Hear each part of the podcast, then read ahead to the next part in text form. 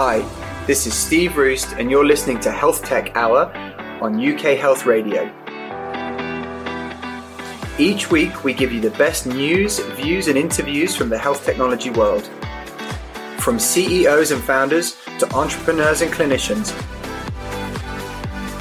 the companies and people that are shaping the future face of healthcare.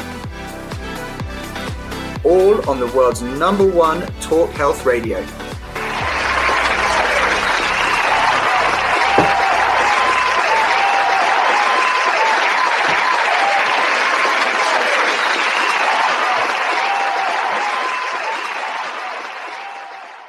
Hello, and welcome to this week's Health Tech Hour with me, Steve Roost. Each week, we bring you the best news, views, and interviews with the CEOs, leaders, and clinicians who are changing the face of healthcare in the UK and beyond. I am a founder and CEO of a health tech company myself called PocDoc. We are allowing anyone to test themselves for major diseases through their phone. Um, regular listeners know, know all about that. Um, before we start, as always, I'd like to thank everyone who's listening live on UK Health Radio. Hello, welcome. Um, and thank you very much and welcome to anyone listening across the podcast platforms. So, Spotify, Apple, Amazon, Google. Um, just search for Health Tech Hour, look for my happy smiling face. Um, there are other, other health tech things around, but just feel free to ignore them. Uh, thanks also to Zero, Zitch, Zero Zilch Zip. Um, that's Zero Zilch Zip, as I can get my words out, which is the UK's leading online um, alcohol free drinks retailer which is um, zerozilchzip.co.uk. Um, we will do my drink of a week, my non-alcoholic drink of a week review. We're still working on the title of that segment. It's a bit clunky, um, but we're going to do that after we introduce today's guest. So if, if you're looking for something a bit different um, in terms of a drink, they do great variety boxes, beers, ciders, wines, fizz, and, and spirits they've actually sent me some. I've had some, which is where all my weekly drinks come from. So I can totally recommend them. Basically, if you know whether you're you want to give up alcohol for a particular reason or whether you just want to choose something different, it's a lot more interesting than water. They taste really good. So go go check it out. Zerozilchzip.co.uk. Um, and actually, from what I know, alcohol consumption may be related to the area that we are talking to our guest about today. Um, because today's show is our first show focused on fertility. We've not looked at fertility before, so it's great to, to great to be able to do it. So today we have Tess Isabel Cosad on the show, who's the CEO and founder of Bea Fertility. That's B-E-A Fertility. Bea are developing the world's first, and i have written this in capitals so I get this right, intracervical insemination kit for home use, which has been hailed by, by tons of people um, in the media and also clinicians as potentially transforming fertility treatment across the board, which is obviously a huge statement and super exciting. So um, I'm sure that lots of people listening have had fertility journeys themselves. I know that my wife and I did. You know, it, it can be quite a bumpy path.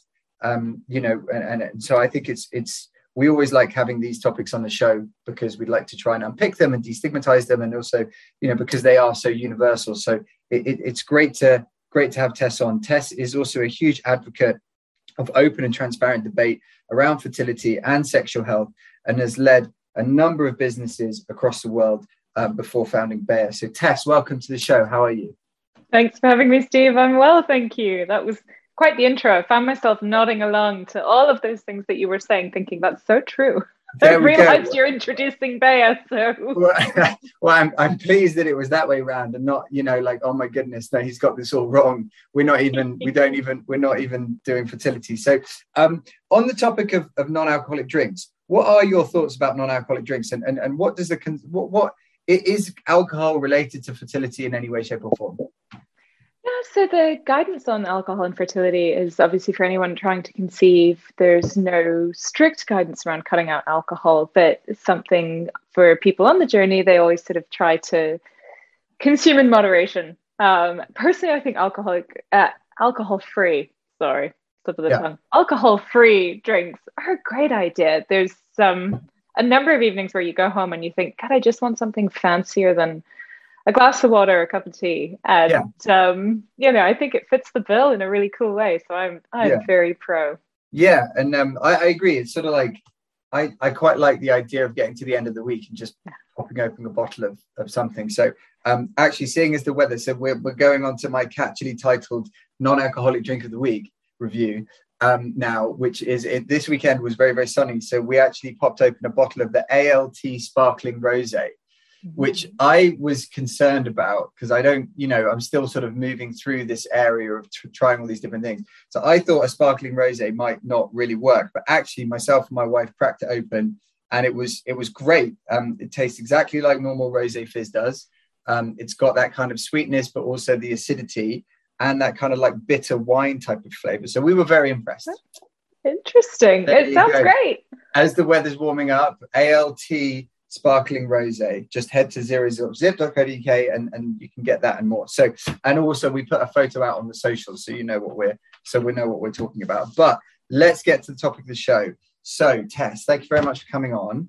Um, as we talked about before in our pre-show call, we um, we kind of split the show up into three bits. The first bit is sort of an origins around how you came to be doing all of the awesome stuff that you're doing. The middle bit is sort of all of the incredible stuff that you're doing, and then the final bit is more around how you stay on your mission and and, and advice and, and what the future might hold for Bea. So, um, why don't we start with just I think it's, we. I always like to ask kind of stupid questions on the show, more just so that we all get on the same page. But go for it. What is? How would you define fertility? Because it's a term as lots of terms get thrown around. And like what does it mean? And what is it and what is what is it not? Yeah it, that's a great question. Um, so i think we often confuse quite a lot of terms in this world. Um, we i mean the whole fertility sector call themselves fertility, but actually, when you look at a clinic, what they're addressing is infertility. So let's start right there that we are uh, putting a bit of a positive spin on something, but in actual fact, in doing that, using the wrong word for an entire sector of, of medical treatment, which kind of blows my mind a little bit. Um, yeah, they kind I of think, what you mean they, they sort of inverted it.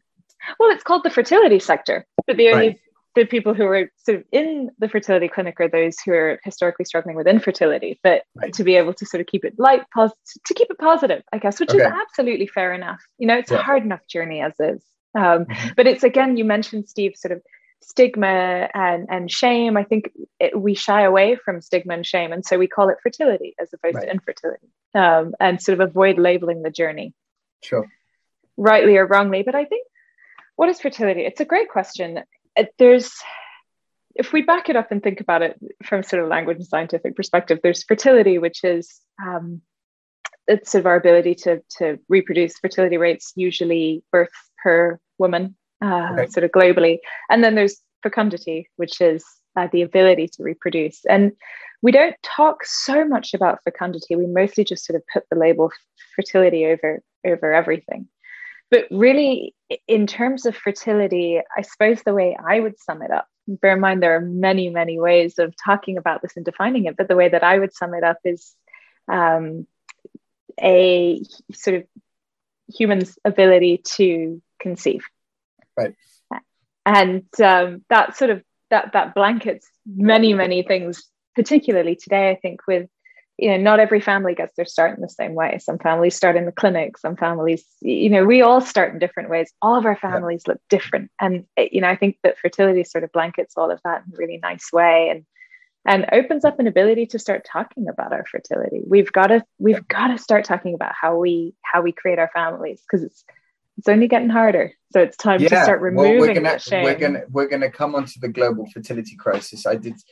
we, I've, I've been doing my research, so I've got some questions around that. Which is, I mean, to be honest with you, one of the reasons I love doing the show is because I just I like learning about new things, and it wasn't an area that I'd previously really, you know, other than my own personal journey and my wife's personal journey, it wasn't something that I'd sort of looked at at a global scale. But it, there is there's some important stuff happening, I would say, on a global level. So, um, but but let's go back to back to you and your sort of journey. because I know that that um, we um, we spoke before about how you sort of were running a number of companies and then you moved across into health technology, but you also took a degree in science and health related issues as a master's, I think, didn't you?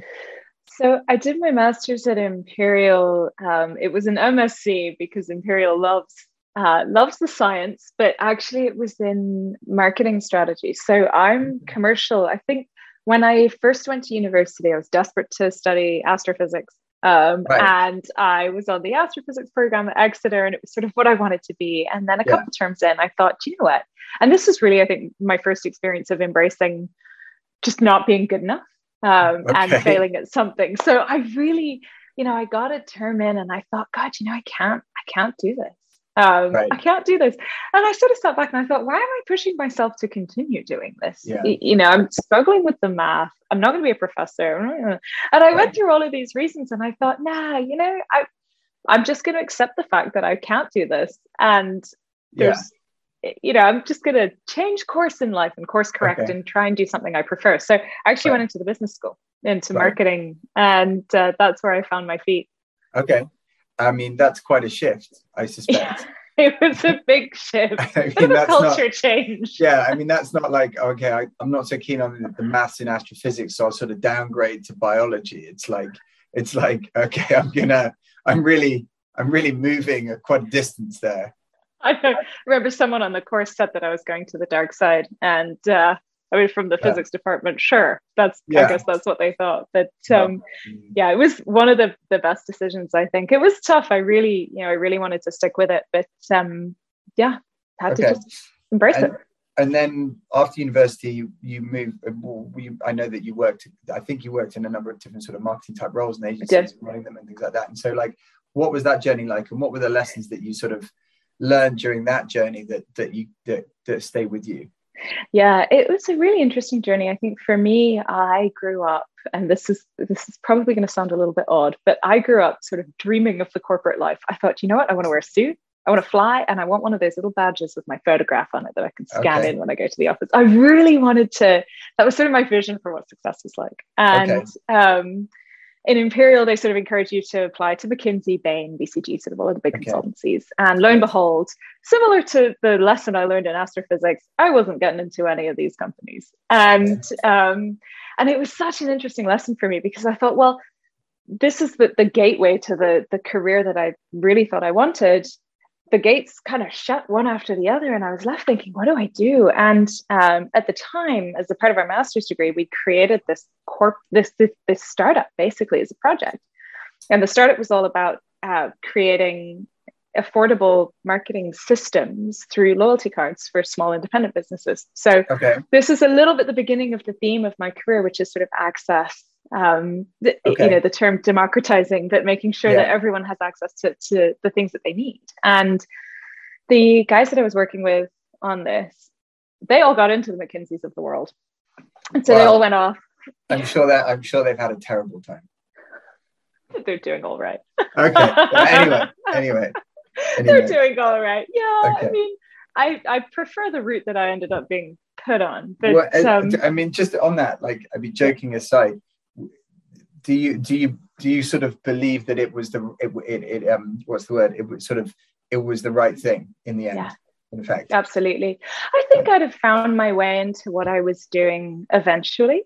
Mm-hmm. um you know and who knows? Maybe had i spent five years in a mckinsey type business this particular journey would have been easier because I think, particularly in the investment community, they do borrow a lot of credibility from that they yes. do put a lot of story you know they put a lot in there's a lot like of found, there's a lot of founders there's a lot of founders in bcs and stuff like that that have come over from those big strategic strat yeah. consulting places yeah yeah, I, yeah.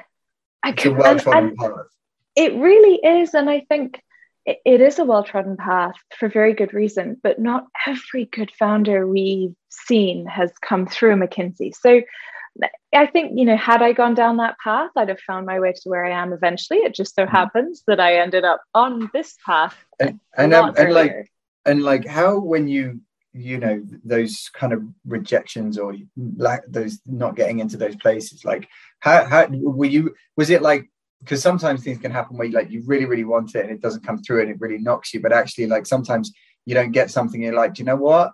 Actually, maybe it's not the end of the world sort of thing like which kind of one were you in uh, so I think to begin with, I was certainly in the former. But I thought, hey, At least you're honest. I'm not gonna lie. Yeah. Oh, I'm not gonna lie about it. I was crushed. Um, okay. I was completely devastated by this. But I think it, then you look back, and it didn't take very long before I looked back and I thought, actually, this really is for the best. Um, and I was sort of on a just a completely different pathway, completely different journey. I was exposed to so much stuff, um, so much variety uh, across my career. I think I've, I feel very lucky, very, very lucky. And um, at what point does healthcare, health technology, was it healthcare and health technology first, or was it fertility first, or like at what point does that start to come into your life? And you know, because when that starts to come in, you're still a long way away from starting a business. Yeah. So, like, what, what when does that start to happen? Yeah, so for me, the health uh, crept in probably a couple years into my career. I was running an ad agency uh, we worked with a couple of medical device companies, and I just thought the whole world was the, the whole medical world, and health world. And you look at the trends, and you look at where people just want to live. They not only do they want to live longer, but they want to live better for longer. Mm. And this whole sector is is the way that it was just so buoyant. I think I was I was always fascinated by it. You know, I was in B two B marketing, so heavy technology. So we were working with satellite launches, uh, remote offshore oil and gas inspection, you name it. I was responsible for positioning and marketing all sorts of technologies that are pivotal to your life, but you'll have never heard of them. They're right. really kind of unmarketable concepts. And after yeah. a while, I thought, time for something new. Um, okay. You know, time to get out. And so, time to get out. I got out and I stepped in as the VP marketing as a contractor with a remote offshore oil and gas platform inspection company. So, okay, okay. I imagine they have a huge Instagram presence huge, uh, huge following. My mom, yeah. my dad. No. Yeah. I mean, yes and no. Yeah. Okay. No. Um, great company though. So I start, I started freelancing as a, a sort of chief marketing officer, I guess, going into young companies and and and setting up the brand and the positioning and, and how we talk about what we're up to. And and I learned a lot for that. I traveled a lot. I spent a couple of years on the road, really seeing the world and and I started working with uh, I started working with a guy called Cam who uh, taught strategy to pharmaceutical executives uh, using a program that uh, that goes actually if you've done an MBA at Wharton you'll have gone through this program. Okay. So we started teaching with that and that was we worked with a couple of big European pharmaceuticals and that was really the beginning of my introduction to the medical device world and I okay. was hooked completely oh, cool. hooked.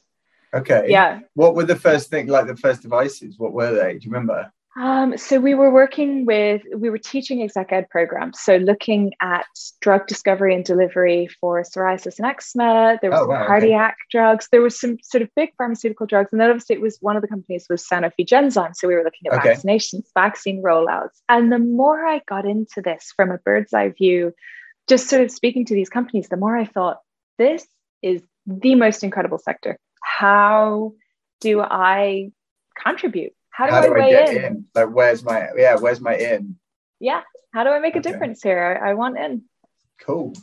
And then, how did you end up with fertility, or how, how does how does Bea start to, to come about? Bea. Yeah, Bea. Yeah. So Bea came about. I met uh, David, who was an embryologist on mm-hmm. Harley Street and David had an idea for a new step in the treatment pathway. And we met in late 2019. We got talking, and that was truly the beginning of, of Bea. That was really how it all began and, and where, where I came into this and where it got started. Cool. Well, we have to, we're going to take a little two minute break right now because my producer wants to do commercial breaks. And then we will be back after two minutes and we'll get right because I think that's a good place to stop. And then we can just get straight into Bea as of 2019. And um, yeah, I think it'd be super interesting. Anyway, we will be right back great. after this short break. UK Health Radio, the station that makes you feel good.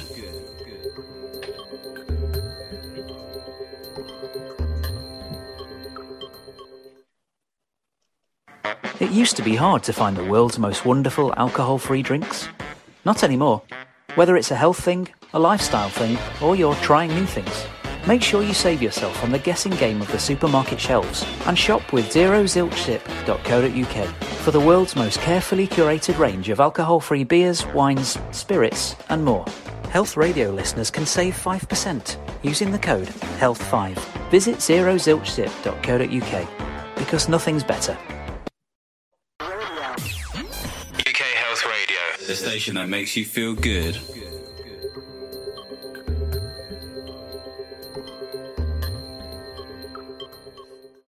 Hi, and welcome back to this week's Health Tech Hour with me, Steve Roost, and Tess, Kos- Tess Isabel Cosad from um, Bea Fertility, CEO and founder of Bea Fertility. So, just before the break, we were we got to the point where you had sort of you you you'd met your co-founder, and what was the problem that that you were trying to solve? Or what, what, what at that beginning, you know, the first few meetings, like you know, what was the problem that you were really trying to focus on? Because obviously I'm guessing you there was a problem to begin with, and then you tried to work. You sort of developed the product out of it, but I don't know. Yeah. Yeah. So when I met David, he he'd actually been working on it for sort of working on the idea, noodling away at this problem for quite a while. Uh, he had a concept. He sort of had a, a, prototype device, and I was I was hooked from the very beginning. I, think particularly as I began to look into the sector, the mm. problem became really abundantly obvious, which is clinical fertility care is not accessible. You know, if you look at the numbers of uh, cycles of IVF performed globally, and you do the map, the napkin math on the number of people experiencing infertility, you get to about maybe three percent of people who need clinical care are getting okay. it, and that's okay. generous. I wow. just saw a founder pitch a couple of weeks ago who said one percent. Wow! So it's it, this whole world of of medicine really fascinated me because as well when we talk about fertility it's not it's not cardiology neurology it, it, it's not life or death medicine you know you, you go into a clinic if it doesn't work you walk out on your own two legs you're, you're heartbroken you're grieving yeah. but you're alive and i think what that's done is open up the fertility sector to a little bit less regulation or maybe more inconsistent regulation it's okay. opened it up to private equity, investment, you know, and, and also fertility is this sort of moral hotbed. Yeah, I think the Pope weighed in in the 50s. The Pope, you don't have okay. the Pope weighing in in cardiology in the 50s, but in fertility. Yeah, yeah Pope's not that Pope's not that worried about people's cholesterol levels. No, right? He's he's he should be. He should be, but he's not. That's fine. But no, he's no. not making comments on how you manage your cholesterol, but he definitely was making comments on on yeah. on the People's fertility journey ability to conceive um exactly okay yeah and so just to go back to this 1% thing just so i understand what you mean that is that is to say of all the people that have um, pot- potential or or infertility or diagnosed infertility or problems conceiving one percent of them are getting care for that, or three percent, between one and three percent. Correct. That's not very. That's a very low number. No. Now imagine it, you know, imagine if the same figures were true for oncology, for example. It yeah. be complete uproar. You know, people are dying because they can't afford care. Complete yeah. uproar. Although I say this, I mean, you look at what's going on in the US, uh, but parking the point still stands. The point yeah. still stands, you know. And the other thing that you look at in fertility is the global IVF success rate kind of plateaued about two decades ago, maybe. Okay. Um, and there's been hundreds of millions, billions of investment dollars into innovation in the in the fertility labs. Okay. And yet the efficacy rate has it hasn't moved the dial on efficacy. Right. You know, anyone looking at another sector of, of medicine would look at that and go, huh. Right. It, it, it, there's there's something going on here. And and we don't do that with fertility. And I sat back and I thought, why? yeah why why aren't we questioning why aren't we pushing why aren't we doing a better job because surely one of the most important things we can do as humans is is bring healthy humans into the world yeah you know, why else yeah. are we here well yeah and i mean um so I, we'll get to the fertility crisis. I was going to ask but i was going to jump ahead but but um okay so the the problem basically that you and david sort of thrashed out was that that that um uh, ultimately there is a you know 90 97 to 99 percent of people aren't having care that should have care in the fertility yeah. space. And the success rate of, of, of clinical treatment which i'm guessing is what you mean by I, is, IV, is ivf ivf treatment is that what that correct. Means? right. Yeah is is plateaued and, and therefore that means that it's not getting any better and it's sort of despite however much money is being invested it's not improving and so you've got like a huge demand that can't really be met by the existing set of treatments, right? Exactly. exactly. And okay. technologies that funnel, you know, all of these these programs and and funneling people into the clinical world is not always the right thing. It's not right. always what we need right. to be focusing on. We need care at home. You know, mm-hmm. everyone at, at, some point when you yeah. decide that you're going to start your family, for the majority of families, that journey starts at home. But if you look at the home care market, there's nothing. There's nothing. Okay what does what what was there before what you guys are doing so to speak or what if you're not actually let's go on to what you guys are doing because then we can ask that question so like okay.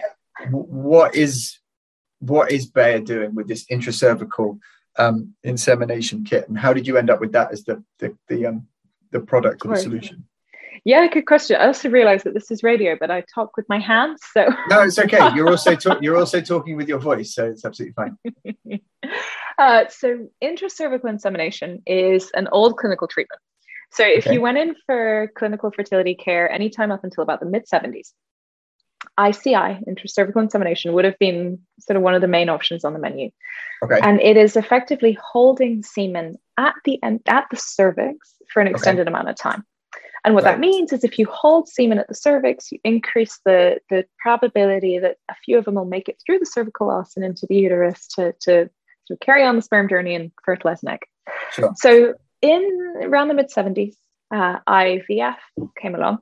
Okay. As well as IVF, the advancements around that created a new treatment called IUI, which is intrauterine insemination, which involves okay. passing the cervix right and placing a catheter into the uterus and putting the sperm directly around there exactly exactly right. so the minute you're putting washed semen in the uterus you need a processing lab to be able to wash the semen you need mm-hmm. a theater to be able to place yeah, it's a, catheter it's a, it's a surgical it's a surgical um it's a surgical procedure right it is it is and it's a lot more invasive but it's also a lot more profitable for the clinic um, and so at the time oh, okay. 70s. Interesting. Okay. So right. IUI, it, it is a little more effective than ICI. And so what it did was replace ICI as the gateway clinical treatment. So when you go to a fertility clinic, you will be offered IUI. It is globally the most popular fertility treatment. And usually and that, people do rounds of that before IVF and is that because it's cheaper or because it's more effective or because it's just what people start with or like it, why why does why does that happen? Good question. It is it's definitely cheaper. So in london okay. a round of iui you're looking at anywhere between 800 to 1800 pounds. Uh, okay. uh, a round of ivf you're obviously looking at around uh, three to five thousand pounds for a single cycle Okay. And that's before they add on a lot of the medications, the consultation okay. So there's a lot of sort of hidden stuff in there that you mm.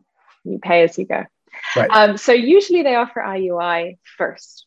Um, okay. And then you move on to IVF depending on the success or or not of the okay. IUI cycles. So it, up until the 70s, you go to a clinic, you get ICI in in one of many variations. ICI kind of fell off the menu of available clinical treatment options around that time, around the mid 70s. And then it went dormant and um, it just went dormant, like it just is like it just it just no yeah okay right so there are a couple of clinics in the Nordics that offer ICI as a more sort of natural and holistic means of conceiving, a less non, invasive. Yeah, yeah, less invasive, non less clinical, less sort of surgical. Exactly. But no, so you, you really aren't going to find ICI offered in the clinic anymore. But it is so simple, Steve. Honestly, it is semen in some form of cap that yeah. is placed against the cervix and held there for an extended amount of time.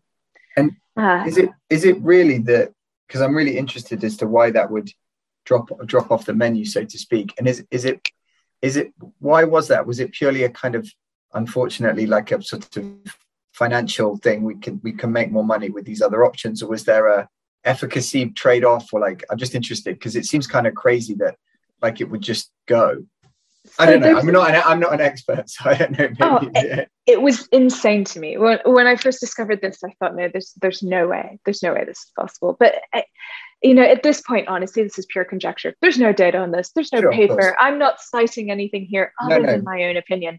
Yeah. But if you if you look at the business models of clinics, if you look at the the, the model of the sector, I'm going to go ahead and say that. And again, my opinion only. Opinion of one. opinion of one, data point one.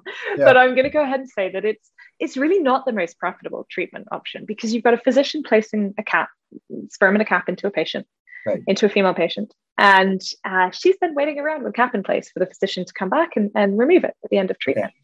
IUI, you go in, you have your IUI, you walk out Right. um, you recover, you walk out, and it's you know five Yeah. times the, the the price. So Right. I think it's Well, I mean, also there's maybe there's an element of like chasing the shiny thing a little bit, right? for sure. like, and you know, the other, you've got to also, you know, IUI is a couple of percentage points more effective than ICI. Okay. Um, across multiple cycles, you've Okay. got to remember that there are, you know, when people are trying to start their families, they're really, really desperate. A- lot of people will do anything for another one percent chance. So if you Right. tell them, "Hey, this treatment over here is, you know, three percent more, it's shown to be three percent more effective. It'll cost this."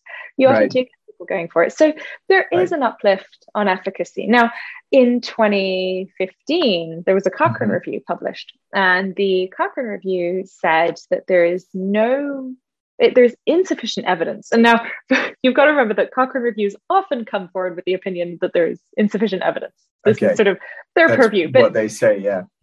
in in this case there is insufficient evidence to suggest that IUI is any more effective than ICI. Wow. And if you look at the data over multiple treatment cycles, there are percentage points difference. IUI is a little bit more effective, but it, it does not merit the uplift in invasiveness, Yeah. cost, and emotional burden that it puts people through when they're starting this family building And- journey.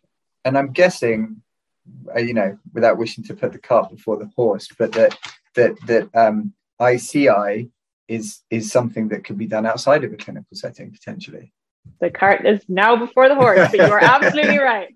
Um, ICI is simple enough to be done at home. And the beauty of ICI is that it is our starting point into this world. But what we see as a company is the potential to create an entirely new category in this market of home fertility care. Mm. Right now, you've got clinical care, but every family really starts their journey at home why aren't we building better products and services for the beginnings of the journey? You know, for the first six to eight months of that journey, for the first year of that journey. Mm. GPs just tell you to go home and try. Yeah. try for 12 months. Well, that doesn't work for everyone, you know, and that's Yeah. not that's not helpful when you're desperate and you've got no idea what's going on. I, you know, I, a lot of the health sort of health techy people, I can look at my watch and tell you what my heart rate is and whether Yeah. I'm stressed or not. But I can try intercourse unprotected for a year, not get pregnant, and someone will turn around to me and say, unexplained infertility. I'm sorry. When I went to school, I was told if I stood next to a boy, I'd get pregnant. Why is it that I'm 30? No one Yeah. has updated the education model here. I've been Yeah. trying for a year and it's not happening. And people Okay. are vulnerable and confused and lonely and desperate, really Yeah. desperate. And is it that there's a lack of is it a lack of biological information about the, what could be preventing them from becoming pregnant, or is it more of a wider thing around just the entire journey that you think is the, the that's lacking for for sort of this? I guess it's the is it the period between when you start trying and you know ultimately if you've done it for so long you end up in the clinical pathway right? That bit in the that that that bit. That piece in the middle is a chasm and it is Right. full of misinformation it's full of good information but it's Mm. also full of misinformation you know you can burn sage meditate and drink all of the teas you want none of those things are going to get you pregnant they'll support you as you do maybe if Yeah. there's evidence but Yeah. they won't all get you pregnant and we've you know what occurred to me is that we've got to start creating a valid concept for home-based fertility care that is Mhm. safe regulated evidence-based and actually supports people earlier in the journey than when they need to be put into a fertility clinic because fertility clinics are not expanding fast enough. They cannot keep up with demand. So funneling more people Wow. onto a clinical wait list is not the solution and and when you say that they can't meet demand is that both on the nhs side and also privately? Both both a lot of private clinics do have long wait lists for treatment particularly after the pandemic when clinics shut for a few months you know in the nhs you can't get you really the, the eligibility criteria in the NHS for IVF are so tight and they're yeah. tightening all yeah. the time. All the and, time. I think only 12% of CCGs in the NHS actually offer the NICE guideline recommended level of care for IVF. Um, really? Restrictions such as postcode, BMI, cannot have any pre-existing children. So secondary infertility, huge wow. problem. And it's not addressed at all in the NHS. It, we're just wow. There's no care for this, but it's right. one of the most important phases well, of people's lives. Well, and also, it's it's a really tricky subject, I imagine, for the NHS to try and deal with. But it obviously creates a huge amount of distress, stress, anxiety, you know, all kinds of other issues. And so, yeah, it seems like there's there's a gap, right? And and and it can't be that people have to go from zero to IVF at a private clinic where they're going to be on a wait list anyway. Like a lot with a lot of other conditions, there's a huge amount that you can do at home, you know. Um, so I yeah. And so what what is ha- like what is happening in the home-based fertility care sector at the moment? Like how would you kind of explain it? Like what what is there? What can people get? What's yeah, so we're we're seeing a lot of activity. It, I, it, you know, I think rising tide floats all boats. I'm super supportive of all of the money and innovation and and and all of the activity going on in the sector. I think it's mm. incredible to see, particularly in fertility. I think what we're seeing a lot of is uh, apps and digital sort of physician-led digital health experiences that you can use on your journey to to conceive Mm-hmm. We see a lot of ovulation tests. Obviously, we know that ovulation and timing thereof is critical to, to conception. And so we're seeing a lot of, of ovulation uh, tracking devices and services, yeah. whether it is um, midstream urine tests, whether it is basal body temperature, so uh, natural cycles with the thermometer, whether yeah. it is menstrual cycle tracking and, and sort of estimation of ovulation based on menstrual cycles. But we're seeing a lot of, of, of development and a lot of activity in the digital health space in the right. fertility sector.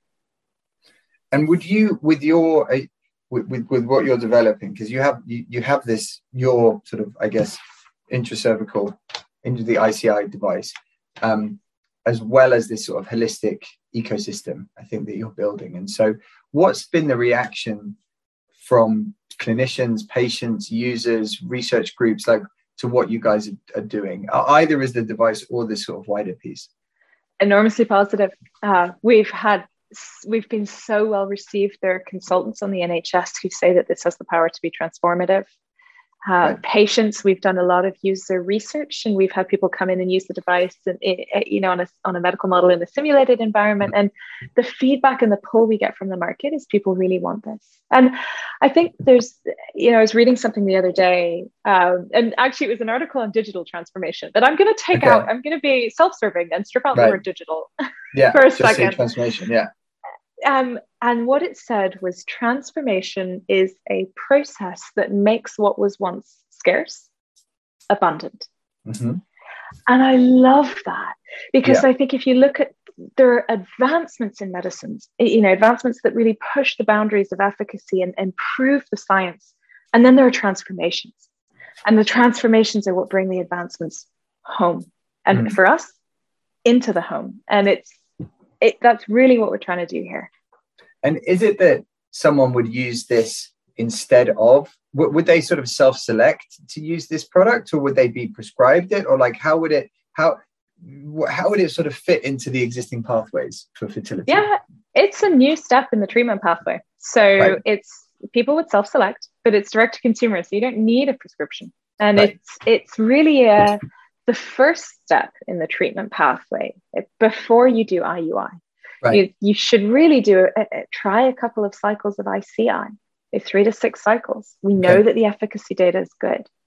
And then mm-hmm. if that hasn't worked after six cycles, then you go into IUI, then you go into IVF. And obviously there's the whole piece of diagnostics. So yeah. maybe there's azoospermia, maybe there's a blocked fallopian tube, maybe there's all sorts of things going on.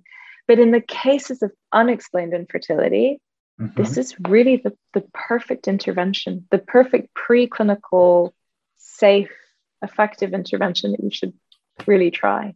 And so, with unexplained fertility, unexplained infertility, is that where you, you're you're not getting you're not getting pregnant, you're not conceiving, but there's no yeah. sort of diagnosable reason, like there's no blocked fallopian tube, the sperm count's fine, it's just not happening. It's just not happening, and that is the most painful type of infertility. Yeah, and how how common is that type of infertility in general? It's, it's a, a like, third, a third, oh, wow. a third, a third. So a oh, third wow. female factor, third male factor, and a third unexplained. So we often think of fertility wow. as a women's health issue. Uh, I was at a conference yeah. called the the Women's Health Innovation Summit, and there was a lot of fertility stuff there. And and actually, fertility is a human health issue because it's yeah. a third man a third woman and a third unexplained. We just don't know. We and is it and is it still is it always been a third, a third, a third? And so the kind of no one's really ever dug into this unexplained bit and really come up with anything or, or is, yes. is that third is shrinking right as we find out more stuff you again you would like to think so. You know, as we pour in billions of dollars of research into this you really would like to think so but it remains steadfastly a third a third a third. Wow. Yeah. That's really interesting. It's crazy it's really huh? interesting. Yeah. Um so we're going to stop for our final commercial break and then when we come back I want to talk about the global fertility crisis because I actually think this, we should discuss it. It's super interesting, and I nothing like ending on a high there, Steve. Well, no, well we're gonna we've got twenty minutes left, so we'll do that to begin with, and then we'll we'll bring it back with the motivational factors around how you stay on your mission and what's the future of Bea fertility. Not my first time doing this, Tess. So you know, don't worry about it. We'll be back in two minutes after this break. Thanks for listening. UK Health Radio, the station that makes you feel good.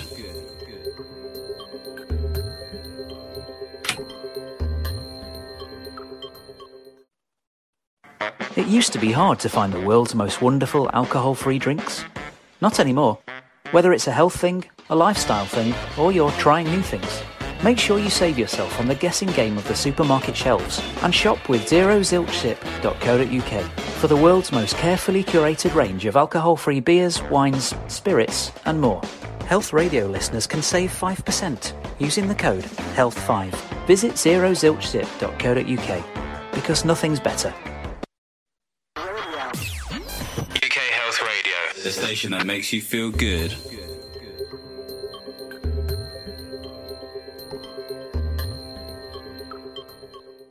Hello, and welcome back to the final part of this week's Health Tech Hour with uh, myself, Steve Roost, and Tess Isabel Cosad, the CEO and founder of Bea Fertility. So, before the break, we were learning all about all of the amazing stuff that Bea's doing, not just with the intracervical um, insemination device, which, which actually, while, while we talk about it, what roughly is the success rate of, of intracervical insemination generally versus the other things? Just because I don't, I'm not sure about how it all sort of stacks up. Yeah, so if you the, the data varies depending on the paper that you're looking at, but generally yeah. speaking, over three cycles of ICI, you're looking at efficacy rates anywhere around 30 30%. Okay. Um, IUI a little higher than that, and over six treatment cycles, you're looking at efficacy rates of up closer to 50% across six cycles wow. for ICI, and IUI again a couple percentage points higher. Okay. Obviously, that varies with age group, and there are a sure. lot of factors there. But broadly speaking, okay. that's what we're looking at. Wow. Okay.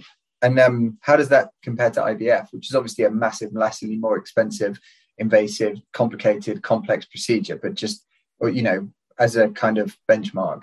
Yeah, so get this the global efficacy rate for IVF is anywhere between 25 and 35%, depending on the data set wow. you're looking at. Wow. Yeah.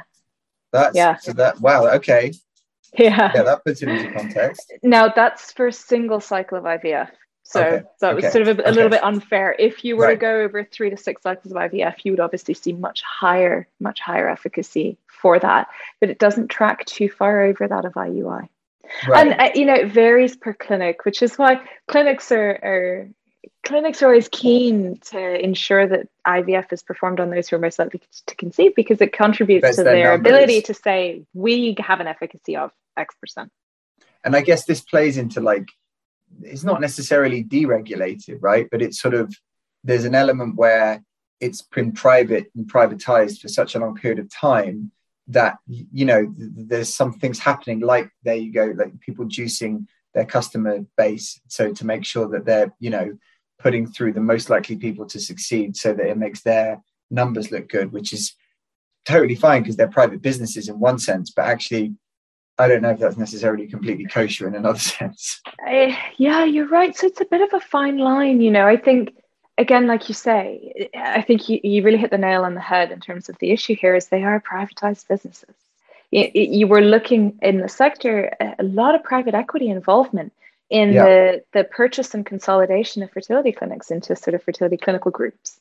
Yeah. We're seeing a lot of M&A in the space. We're seeing a lot of interest from the financial sector. And in a medical sector that is already inconsistently regulated and legislated, the yeah. involvement of private equity, I'm nervous. Yeah, I mean, that's not, I mean, traditionally, historically, um, you know, that that doesn't necessarily end up you know being that great for patients potentially um, okay so let's quickly touch on the global fertility crisis because we talked about it so what is it and why is it a problem so we call it the global fertility crisis louise our chief medical officer wrote this piece about it and sort of coined the term and i thought it was brilliant i mean it's yeah. it's dark but it's brilliant but what it is is really it's it's only getting harder to start our families and if you look there are hormone conditions uh, that are that are sort of being diagnosed at an unprecedented rate. So, uh, polycystic ovarian syndrome is now at 21% of women. That's the leading cause of infertility. PCOS, PCOS is, is at 21% now. Wow. PCOS is at 21%. Endometriosis, That's huge. One in 10. Yeah. So, we are diagnosing wow. hormone related and, in particular, estrogen related conditions at an unprecedented rate. Unprecedented. Is that because of is that because of the kind of ubiquity of the birth of, of the pill or is it unrelated or it could be related but we don't really know we don't know you know so on the on the male side there's a 25% decline in testosterone. There's data to suggest that sperm counts have declined 59% in the last 50 years. Wow. Um, yeah erectile dysfunction is up 110% in, right. in the next couple of years it's going to be affecting more than 325 million men. So on the female side on the male side if you take the hormone sort of the hormonal conditions that we're seeing being diagnosed more and more frequently with the fact that people are starting their families you know later and later in life i think yeah. the average age of a first time mother is now over 30 in the us and the uk for sure and in a lot of countries in europe so it, all of these things are coming together to they sort of come together and mean that it's it's just really hard to start our family. You know, today the numbers are one in six. If you look at the data, it's probably going to be a lot more. And there are some scientists who say this is a bit of an extreme view, but there are some scientists who say that by 2045 there won't be a single baby born that has not had some kind of intervention or, or assistance, reproductive technology assistance. Wow, so, 20 that's 23 years time. That's a big exactly. Call. So when Not I read, away. I, I, when I when I after our pre-show call, I went off and we went off and did some research, and you know some of the things that I found, which was sort of shocked me, were that there are 23 countries expecting their populations to halve by you know 2100. So in uh, you know 75 years, their populations will have halved. And that creates a whole set of other problems. It's nuts. It's completely yeah. insane. You know, I think yeah. when we look at fertility, human fertility and fecundity, and we, we look at population, I really think that this is the climate crisis of 30 years ago. The data tracks in one direction, the picture is terrifying, and we're not solving it. We're not talking about it. Yeah, well, it's at the moment, it's, it's sort of like, if any, it, it's so, but I think from what I read, and so Elon Musk is a big like he's a he's a big he's a big pusher of, of, he's a big sort of I would say he's not a backer of the global fertility crisis. That's the wrong way to say it, but he talks about it quite a bit. He does. He talks about it, and um, you know, there are a few other people, and it's it's just hard. You can see it's very hard to get people.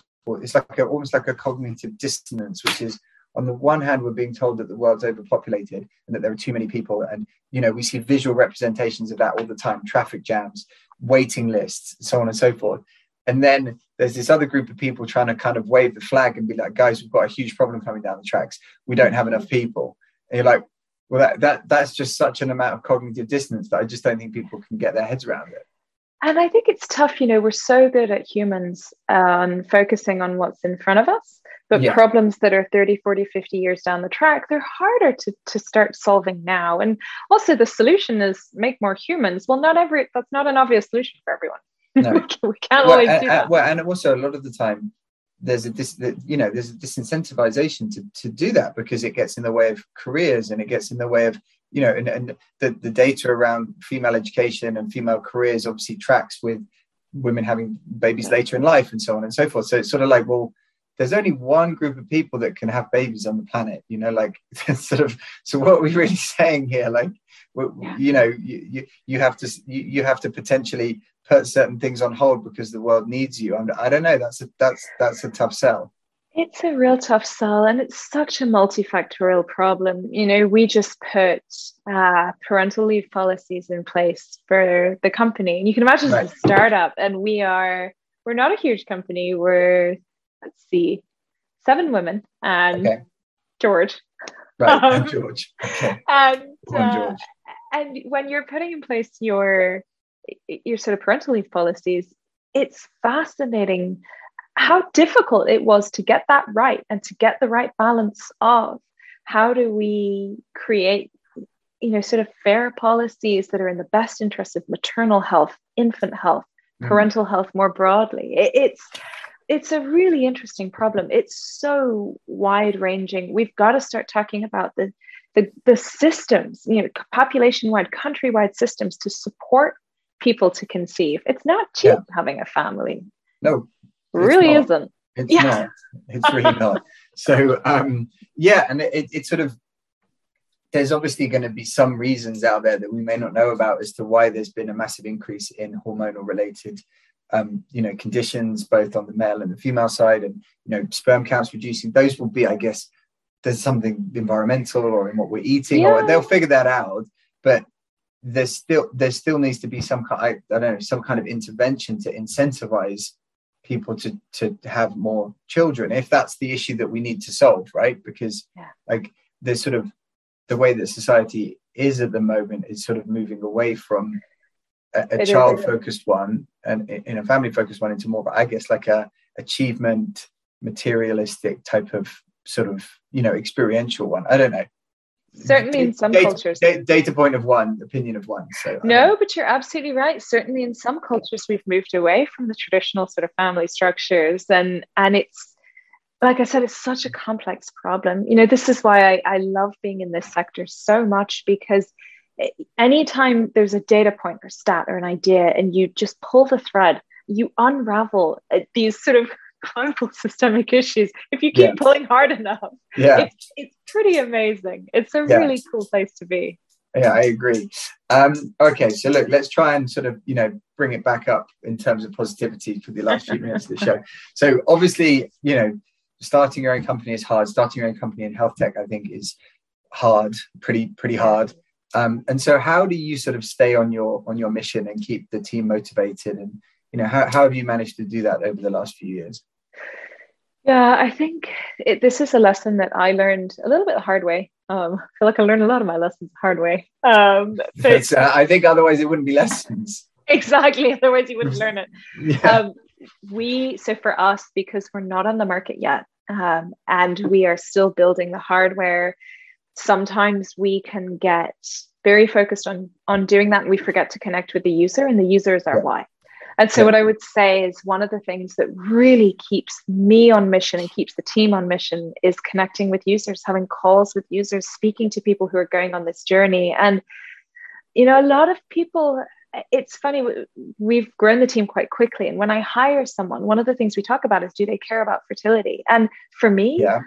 it, that actually almost doesn't matter so much. The question for me is do they care about humans? Because I mm-hmm. guarantee you, you get five minutes into your first user call with someone who's on the journey to conceive, and you will care deeply about fertility. Yeah. You will be obsessed yeah. with solving this problem because the pain is palpable. It is, mm-hmm. it's really awful. And, and so I think really staying on mission for us is all about connecting to the user. As long as we stay close to the people on this journey, we know that we will build the right thing and what is it that they're saying about what you're trying to do? You know like like what kind of nuggets or what kind of gems have you taken from those conversations that you use in those tough times to kind of you know get everybody through and be like no no no what we are doing matters. So it doesn't matter how long it takes us but it actually matters to people yeah, I can give you an example. We Yeah, ran um, we ran a human factor study in a simulated environment. So we brought people in to use the device on a medical model, and you watched through sort of one way glass. And and there were a couple of design things that needed to be changed, and a couple of things on the instruction that people maybe didn't understand, or there were some sort of misuse cases. And what was fascinating to me is even if someone looked at the device and the instructions and they said, I, I'm I'm not sure what's going on, or it wasn't Mhm. the best experience, they'd put it down and go, I know 10 people who need this right now. I wish this had been around. I wish that this had been around when I was trying. God, I wish this had existed 10 years ago. When is it getting to market? So, even when we bring people into a research environment to look at prototypes of this, yeah they say, When is this coming? And Cool. it is, yeah, it's, it makes That's us want to really go faster. yeah, i know it's, hard right i mean it's, It's, it's like when you find somebody that really likes what you're doing and you've got to be like oh not quite yet yeah, exactly. So, so if, if anyone listening is interested, where can they go to find out more information? I, I- think you've got somewhere where people can register even for like to, to, to stay in touch or to even be involved do. in some of these studies, right? For sure, we do. So you can go to our website, which is beafertility.com, B E A. Um, on the website, it- there's uh, space for you to register. We're starting to sort of communicate a little bit more regularly. You can sign up to the lab, which is where we do user research sessions. We'll often communicate through social feeds. So we're starting to talk about preconception health a little bit and all of the things that you can do at home on this journey. So if you register, you'll sort of get a little bit of content around things within your control on a journey that often feels like it isn't. Yeah. Okay. And presumably there's quite a good feedback, quite a good pickup to those things. I, I imagine people in this space are, are just really, no, desperate is the wrong word, that's more of a negative, but just very, very, very interested in anything that's happening. They're motivated, you know, when you Right, want to that's start your one. That's what family. that's what I was looking for. Motivated, desperate, motivated. yeah, people people when they want to start their family, they want to start their family, you know, it's time. And uh and so yeah, we we have a lot of motivated people that we speak to. It's it's one of the best parts about our job. Cool. Well, Tess, thank you very much for coming on the show. Um, it was great to have you on. Great to learn about fertility. Really appreciate you coming on. Really appreciate the energy. Um, and thank, Thank, you to for ev- having me. No problem. And thank you to everyone for listening. If you are interested, head to beafertility.com um, and you can find more, or you can you can find the links on on the show's um, on the show's social social media pages. Um, but yeah, thanks for coming in, Tess, and thanks to everyone for listening. We'll be back again next week. Thanks, Steve. Thanks everybody.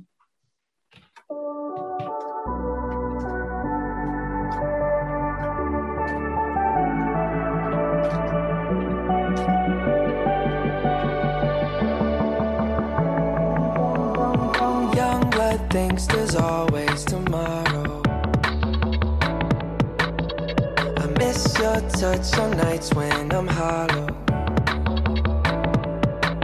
I know you crossed the bridge that I